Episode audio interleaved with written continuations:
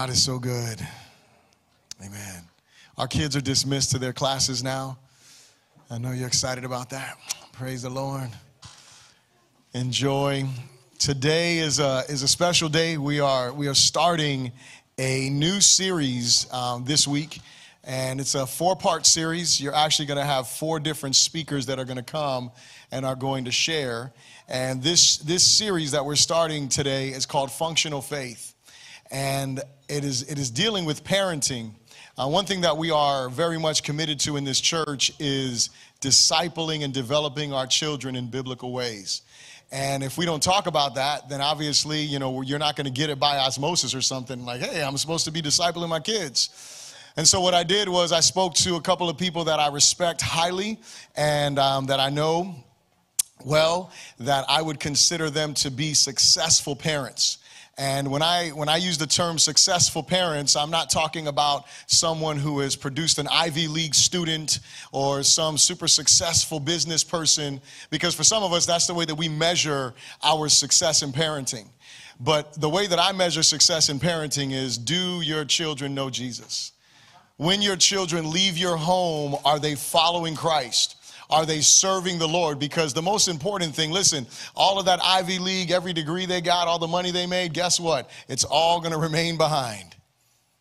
But the reality is that if we are able to develop our kids in their faith and teach them how to serve and follow Jesus, then they're going to last and they're going to go and, as we sang today, experience eternity with our God which is such a beautiful reality. And so today we'll begin this series, and I asked a special, special friend of mine. He's one of my mentors. He's a guy that's like a dad to me, and I appreciate him so much. He hasn't been with us in a while because he has been um, part of a church. He'll, he'll explain all that to you uh, because he loves coming with us. I do want you to know I get text messages often from Dr. Pete as he says, Hey, man, I'm praying for you this morning, and just to encourage me. So he's thinking about core faith. I know that. And so he's been a blessing to us. He's a blessing. So I ask you to put your hands together for Dr. Pete Alwinson as he comes to share this morning. One thing, really quick. So, if you were at a restaurant and you sat down, you would have the option to take your mask off. So, we wear masks during worship. Right now, you're not going to be talking. So, if you want to take your mask off, you can feel free to do that now. When we're done, you can put it back on. But that's your choice, all right?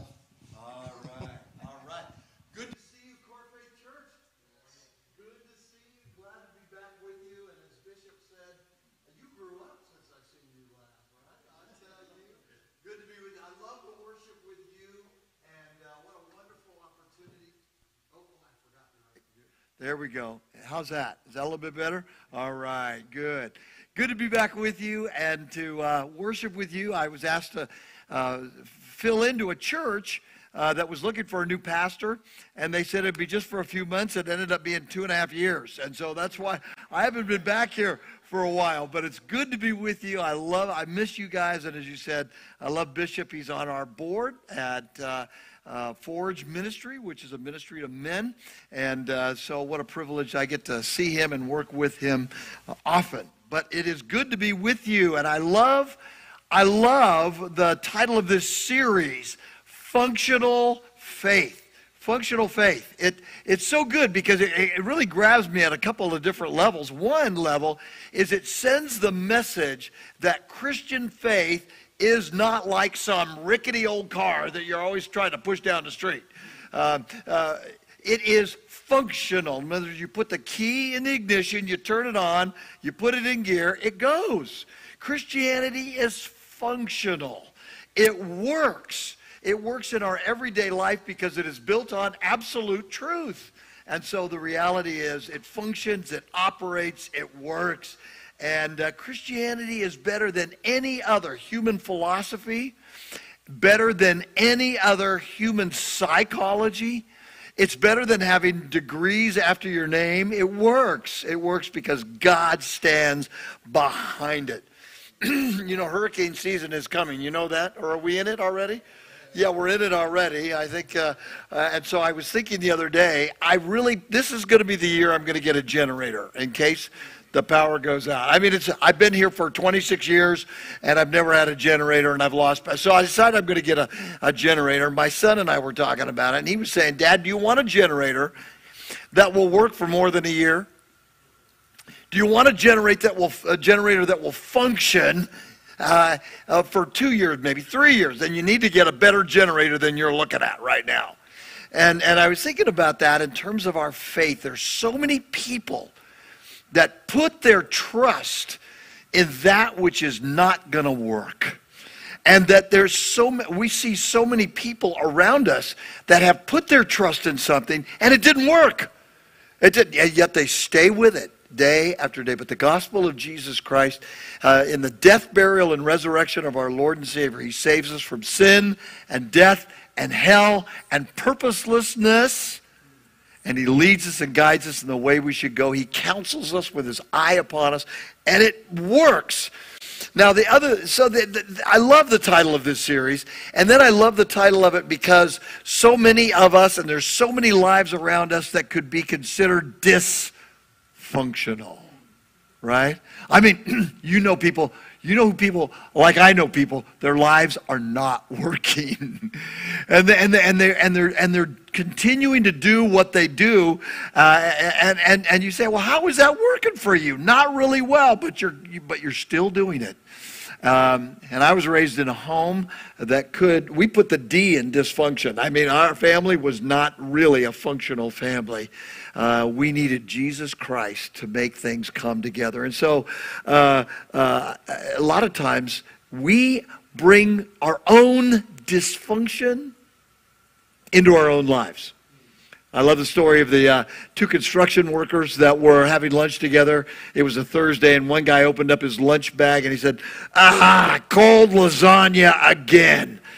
And the guy goes, Well, just ask your wife not to put cold lasagna in it on Thursdays. And he says, My wife, I make my own lunches. and, uh, uh, the reality is, a lot of the dysfunction, even though I want to blame other people, a lot of times it's my own fault and what sin has done in my life. So I need this. I, I need this idea, and I love this idea of functional faith.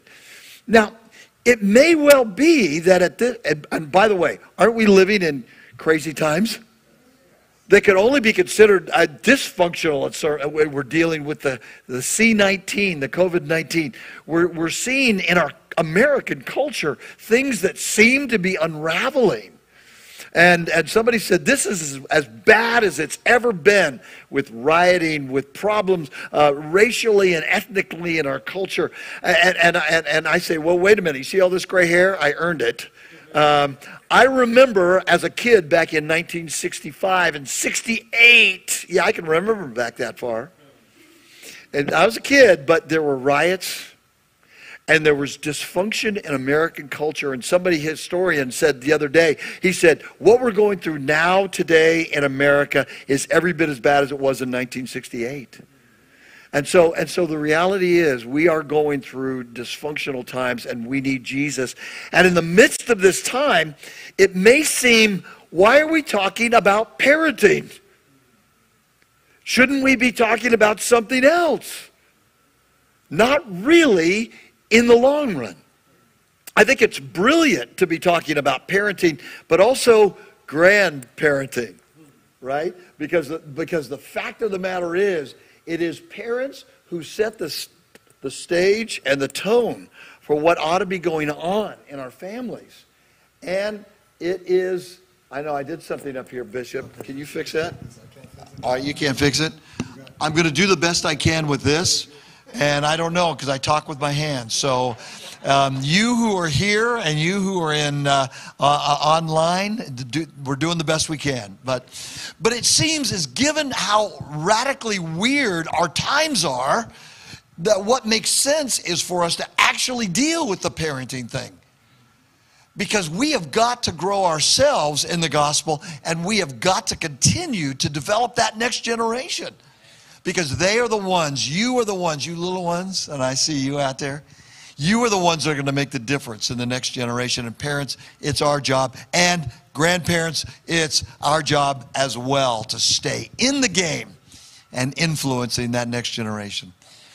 so, what I want to talk about for a few minutes that we have together to look into God's Word is the number one task of a parent. The number one task of a parent. And the good thing is, you've got four weeks with different speakers and of course, Bishop, to clean up the heresy, if any of us commit the heresy, and talk about parenting. Uh, you are here to uh, oversee what we say. But today I want to talk about the number one task of a parent and how important that is in building the identity into the lives of our kids. So let's talk about it. The number one task of a parent is building the life. By the way, that's what parenting is. Parenting is building the life of your kids. You get these babies, and, and one of our friends in, in Forge, uh, Derek Fritchie, had his first, first child. Well, his wife had the first child. But, but, his, but, but he had his firstborn son, Ryan Alexander Fritchie. What a name, right? What a great name. And, and he's so excited about his, uh, uh his first child being born. But what's, what does a parent do? What is our job? Our job is building a life. A life doesn't just happen. A good life doesn't just happen. It has to be built. And so that's what parenting is. And the first and most important task in building our kids is building into them an identity. So, what is it, our identity? Our identity is really the issue of who am I, right? Identity is who am I? Who am I really? and as Christians, we understand that our identity is God given and it comes from Genesis. So let's take a look at what Genesis chapter 1 says. If you have your Bibles, uh, turn to Genesis 1 26 through 28. I don't think there's a verse in here that I'm going to read today that you haven't heard before, but we need the, the, the repetitive reminders. Genesis 1 26 through 28. This is God's holy word. Then God said, Let us make man in our image, according to our likeness. Let them have dominion over the fish of the sea, over the birds of the air, and over the cattle, over all the earth, and over every creeping thing that creeps on the earth. So God created man in his own image. In the image of God, he created him, male and female. He created them. Then God blessed them, and God said to them, Be fruitful and multiply, fill the earth and subdue it. Have dominion over the fish of the sea, over the birds of the air, and over every living thing that moves on the earth. Now, as we think about that important text and unpack some of the issues related to that, what is it teaching us about who we are? So I want to ask you, who are you? Are you a creature? How many would agree you're a creature?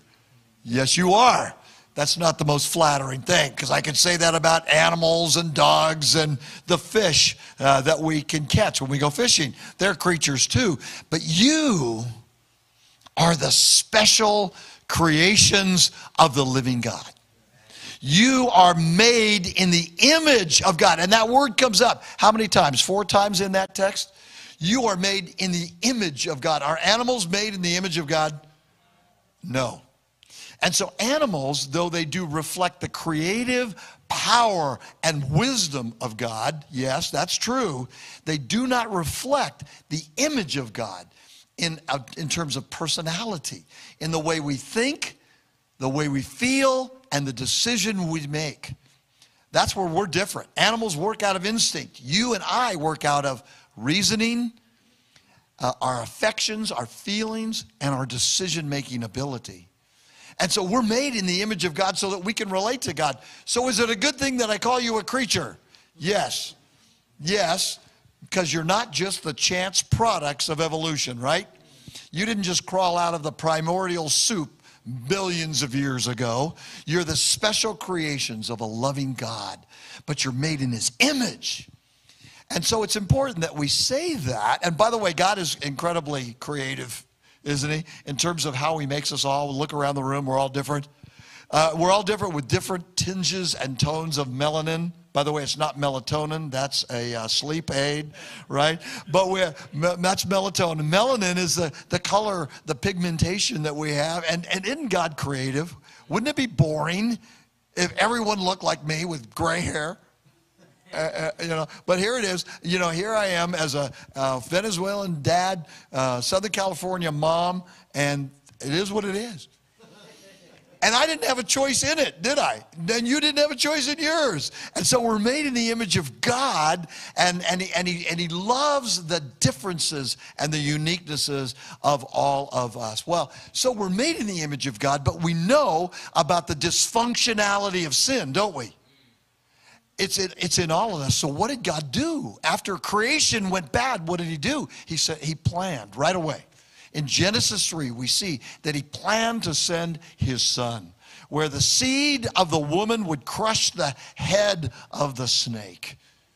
And so God, from the very beginning, planned to redeem us. And in fact, Jesus has come, 2 Corinthians 5:17 says that if any man or woman or child is in Christ, then we are what? New creation. We're new creatures. We're new creatures. And then Jesus put it so well in John, the beginning of, of the Gospel of John. I love this. Uh, whoever receives him, to them he gave the right to be called the, the children, the sons and daughters of the Most High God. That's our identity, isn't it? Our identity was created in the image of God, but that fell and it was broken. That's why so many people don't know who they are. They don't know their identity. They're born into a world where they're, they're taught that, ah, you're just, a, you're just a, a, chance of evolution. And so they, they think that that's who they are. They've got to create their own identity because they don't know that they were created in the image of God. And what happens in the gospel of Jesus Christ is that our image is restored in us. And God begins the process of renewing that image in us so that we can become great as God defines greatness. Children's, sons, and daughters of the Most High. That'll make you worship. That, that'll get me up in the morning remembering who I am. That, I, that I'm not just a number. You're not just a number. You are the beloved daughter and son of the Most High God. And so identity is crucial. So when I say, Who are you? you could say, Well, I'm a creature. Good. I'm made in the image of God. Better. But in Christ, I am the deeply beloved, redeemed son or daughter of the Most High God. That's your identity. Now, is that important to live? Sure, it is. Sure, it is. Because what happens when you go to work and you fail one day? What, what happens if you're in sales and you don't meet your numbers? What happens if, and I'm looking at our, our, our, wonderful keyboardist and worship leader over here, what happens if you would ever, maybe, make a mistake on the keyboard? I can't hear it because I can't sing. And I, and I love that you sing loudly here at Core Faith because you cover me up. But what if, what if you were to make a, a little mistake on the keyboard? I wouldn't know it, but your identity is still intact, isn't it? What happens if I don't preach a good sermon? My identity is still intact. And so it's so important for us as we think about moving ahead. What happens when C19 shuts down your job? You are not your job. You are still the beloved son or daughter of the Most High God. So identity is absolutely important, and we have to keep that in mind. All right, so if the number one important task of a parent and I suggest that it is, is building identity into our kids. How do we do it? How do we do it? I want to just use the rest of our time to talk about that because it is so crucial that we have and live our identity in Jesus Christ. Um, uh, and so, uh, how do you build identity in our kids? And this is the, the, the parenting track. But, but I, I, I want to say, are, are grandparents important too? Boy, we are. We are. In fact, uh, my, my grandkids call me Chief because I was too insecure to be called Grandpa. Uh, I, I, I said, I'm, I'm, I'm not that old. You got to call me Chief. And, and they actually do. it's better. I don't feel so old. I actually like it. Um, and so, so, so, how do we build an, a God based, a gospel centered identity into our children? Number one, we got to live it.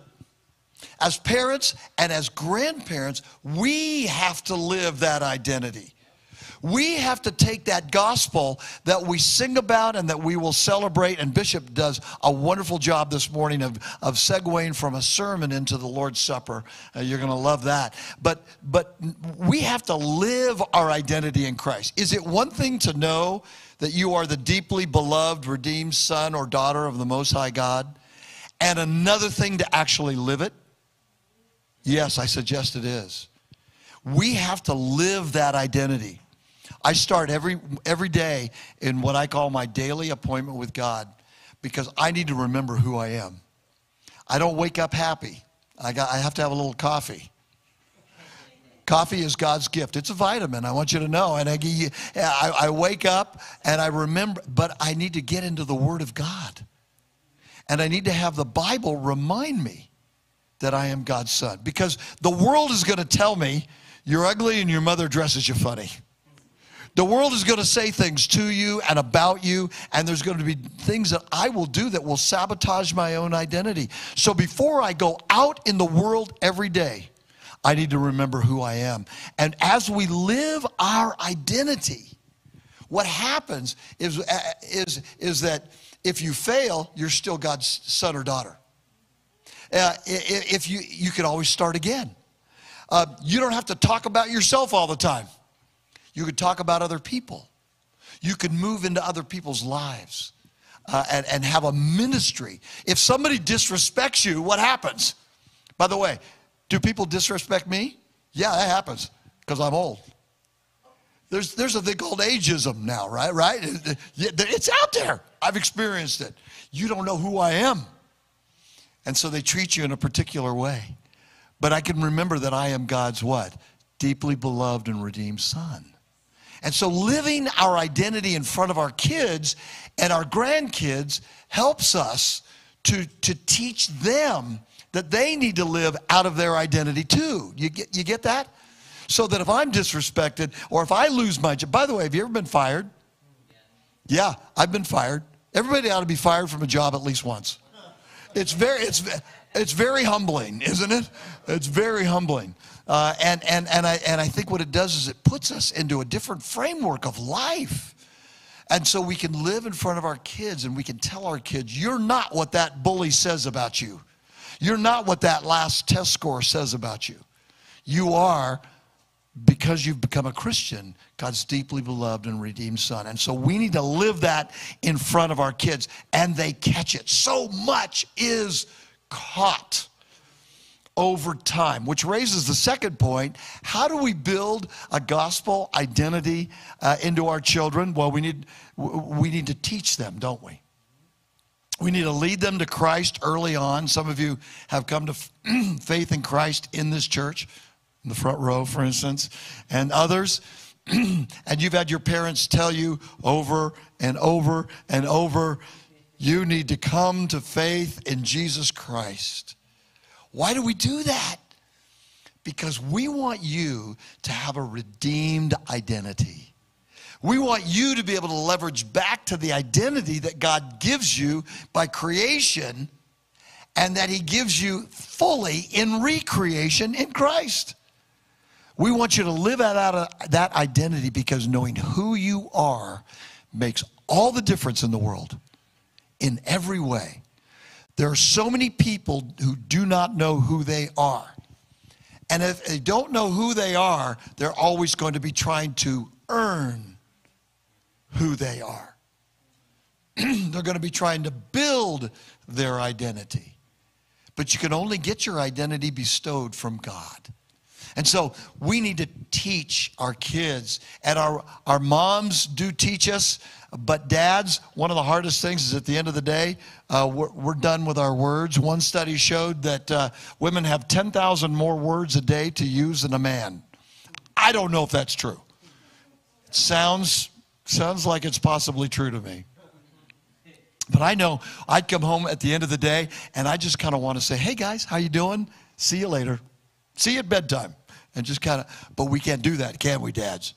So dads, we have to we have to stay in it, tap in. Like like I was talking to, to Pastor Aldo, uh, saying that you know at the end of the day we we punch our clock from work and punch another clock. I'm in now working with my kids and my family. We got to be fully engaged and we got to teach our kids. Proverbs 22 6 says, Train up a child according to their way when they're older than what? They will not depart from it. Yes. And so that teaching is laying, that's how we build lives, build our kids. Do you ever get tired of training your kids? Oh, man. On Fridays now, we have our grandkids, three of them. And my firstborn son, Joel, who Bishop knows, um, now has his son. And just as my firstborn son was born telling me what to do, his son has a wonderful plan for his dad's life and loves to tell his dad what to do. And so we get him on Fridays, and I repeat the same things over. Why it's why it's four now, over and over and over again. But that's the way it's got to be, isn't it? Learning is repetitive. And so when they get older, it's fun to be able to see my son, like yesterday, 4th of July. We were over at their house. I was watching my son deal with his son. And I'm off duty. I don't have to do a thing. It's, it's, all, it's all yours, Joel. but one, wonderful to see my son developing his son and his two daughters. Of course, the daughters are a little bit easier to get along with in those early days, right? Yeah, there we go. But dads, here's the deal.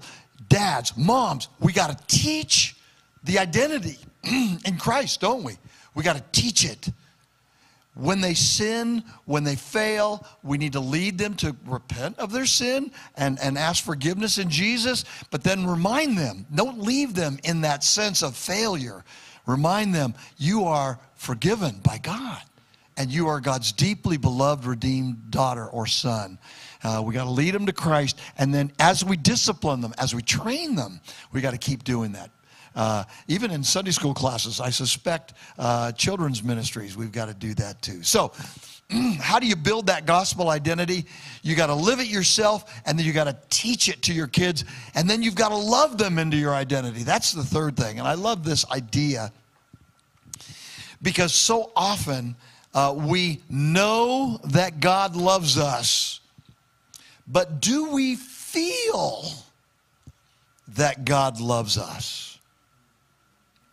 Do we experience the love of God in our hearts. I'll tell you, when, you, when I worship at Core Faith Church, I come to feel it more. Is that important? Yes. Because I know a lot of things about God. I knew a lot of things about my earthly father. But what I wasn't sure of was if he really loved me.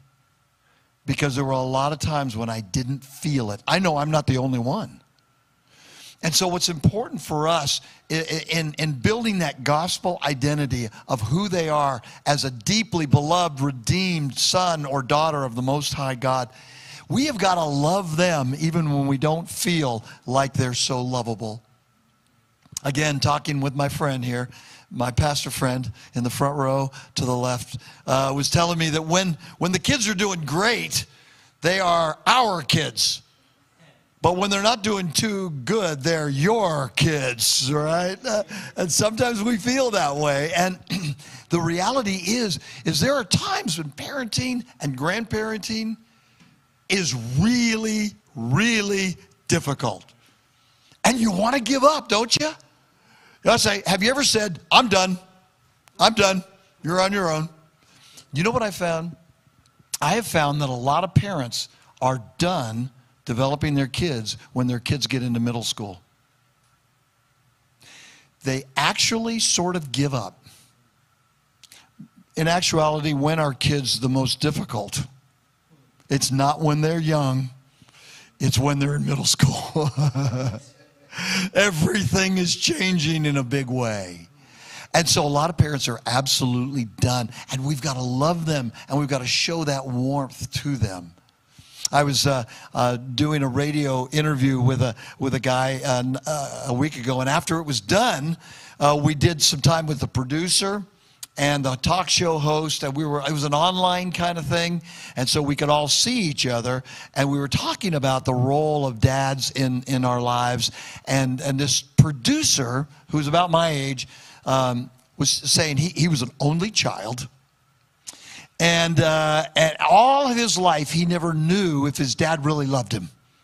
He never felt it. And so he said when his dad was 94 and in the hospital, uh, he, was, he was the only child. So he was in the hospital helping his dad just take care of the daily stuff that a 94 year old man needs to do in a hospital. And, I mean, he said, he said, I never knew if he loved me. I never knew what he thought of me. He said, I'd come home with straight A's just to get him to say, I love you. But when his dad was 94 in the hospital one day, he said to this producer, he said, You know, you're a good boy. You're a good boy. and the producer went out into the hallway and cried his eyes out because he never knew if he was loved. And parents and grandparents, what the gospel does for us is it helps us know that we are loved so that we can then help our kids and other people know that they are loved. You build an identity by modeling it, by teaching them, but by loving them even when they're other people's kids. Extremely difficult to love. But we have got to allow the gospel to, to, to let us know the love of God. One guy said, You know, I, I, you know what I am to my father? I'm a comma. My dad talks, then I talk, and then my dad picks back up talking about himself. It's if, as if I never talked. To my dad, I'm a comma. Have you felt that way about your earthly parent experience that you were a comma, that you didn't matter? In the gospel, you do, and you can pass that on to your kids and how important that is to let them know how valuable they are. Psalm 139, one of my favorite Psalms, and maybe you have read it too. Oh Lord, you have searched me and known me. You know my sitting down and my rising up. You understand my thought from afar. You comprehend my path and my lying down. You are acquainted with all my ways. Uh, I, isn't it wonderful that God knows everything about you? And then it says this in verse 13 You formed my inward parts, you covered me uh, in my mother's wounds. I will praise you, for I am fearfully and wonderfully made. Parents, grandparents, people in the church, if we're going to build gospel identity, it's to be able to look at the exceptional abilities that God has built into those little packages that God has given us, and they all grow up. And to see their extraordinary gifts and to be able to tell them where they're gifted, to be able to show them how God has wired them in good ways. That builds a gospel identity of confidence in who they are and why they're on the planet. And then lastly, you train them uh, to have this God, godly identity as, as, as you help them understand who they are in Christ and how that identity works out in Christ likeness in their life. That identity always has to blossom forth into character, doesn't it? Into a we talk about being gospel people living in the world as representatives of Jesus Christ that you and I perhaps are the only God they will ever other people will ever see. And that if we understand our identity as God's deeply beloved redeemed sons and daughters then that fleshes out in our character. As Dr. King once said, it doesn't matter uh, the color of our skin. What matters is the content of our character. And that comes from a gospel identity. I'm God's deeply beloved and redeemed son. Therefore, I want to live in this way. And so, identity always fleshes out in the way we live, doesn't it? And that's what we have got to teach our kids. Train up a child according to the way when they're old, they won't depart from it. Now, that doesn't mean that this works all the time on my schedule. Every family I've ever known as a pastor has had one person in the family that might be considered the wandering sheep that had to be brought home and that maybe took longer than, it, than, than you wanted it to take to bring that wandering sheep home. And so a lot of, a lot of Christian parents, they said, I've done everything right. I've tried it. I, well, not everything. Have we done everything right? Uh, no. But they said, I've tried to do most everything right, and they've done most everything right, and they still had a child that wandered away from the faith. And, and, and we feel an enormous amount of guilt about that. So I want to give you some grace if you have a child that's not following Christ uh, and, and understand that we've got to just stick with it, right? Stay with it. Never give up. Never give up. And you don't know, they're a covenant child. In God's timing, they probably will come back. But we don't get to change, we don't get to touch the heart in terms of the power of God. We can be the conduit to that, but He has to bring them to faith in Jesus Christ. I, when I was in seminary a couple of years ago, I uh, had a professor who was a brilliant man. He knew 14 15 languages. In fact, this man was so brilliant, I never took a class from him because I knew that he would kill me on the grades. I knew I, I, I may not be able to pass it. I never took a class from him. One day I overheard him talking to another professor, and he said, My daughter has come back to her baptism. She was 40, and she had just come back to faith in Christ. And so stick with it. Never give up. Uh, stick with your kids and train them and teach them and help them to see how the identity fleshes out into character in the way they live out there. Warmly, patiently teach your kids model Christian character. When you sin as a parent, what should you do? Confess. I cannot tell you how many times I got mad at my firstborn son. And I worried that he, he would, because I, I got mad and I disciplined him. I learned I can't get mad all the time. I got to discipline him without getting angry. And God forgave me for that. And God helped me to move into training him without getting angry all the time. But I had to keep training him. And so you got to keep in the process. You got to stay in there. Don't give them everything they want. If you mess up, confess your sins, but don't give them everything. But teach them to save, to work. Uh, teach them the values that are very important that will lead them to success. When they get mad at you because you've said no to them on something, that's okay is it's okay if your kids get mad at you because you want to, you're building life. You're not building a friendship. That will come later. If you train a life and you love them and they know it, they will forgive you and they will know that even though you were a little hot headed with them at times, you meant well and you stayed with them because you wanted them to succeed. Uh, and so, uh, dads, moms, we live in a culture that is intentionally right now trying to destroy the family. That's why a functional faith and starting out talking about parenting is so crucial because many look at American culture and see it as unraveling in front of our eyes. American culture uh, as every good culture was built around the single unit of the family. And as you parent well, as we grandparent well, as we stay in the game, we then can help build that next generation in a powerful, powerful way that advances the gospel of Jesus Christ. That great theologian, Tupac Shakur, once said this. He said, that is a joke. Thank you for laughing. I'm glad. He said, I know for a fact that had I had a father, I would have had some discipline. I'd have more confidence. Your mother cannot calm you down the way a man can. You need a man to teach you to be a man. Boy, that's so true. And so, dads, never forget the importance of your role. Grandfathers, never forget the importance of your role. And moms, stay in there, particularly if you have boys, they're tough. Stay in there. Stay in there. They need you. Uh, we live in a time where the family is being dismissed, but where Bishop and this church and the Bible really understands that the family is crucial.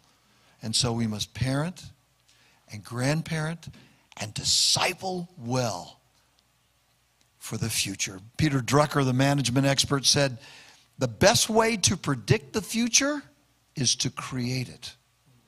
And we create the culture, the future best as we develop our kids. We can't control everything, but we can try to develop them. You take it to heart. Let's pray, and then we'll celebrate the Lord's Supper. Our great God, what a joy to be your children. what a joy that there's that we're all adopted in Christ. And, and that you have developed us and are developing us. May we continue to develop our children and the children of this church. And Lord, how we thank you that you can continue to teach us how to build that gospel identity into them. We honor you and we praise you as we pray in Jesus' strong name. Amen. Thank you so much for joining us today. We pray that this service encouraged you and built your faith in Christ as well as called you to action. Please be sure to connect with us on Facebook, YouTube, and Instagram. Make sure to like, share, and subscribe so you can stay connected and be informed of when we post new content. If there's any way we can pray for you or serve you, or if you would like more information on a relationship with Christ, email us at bishop at corefaithchurch.org. Make sure to IM us on Facebook or DM us on Instagram.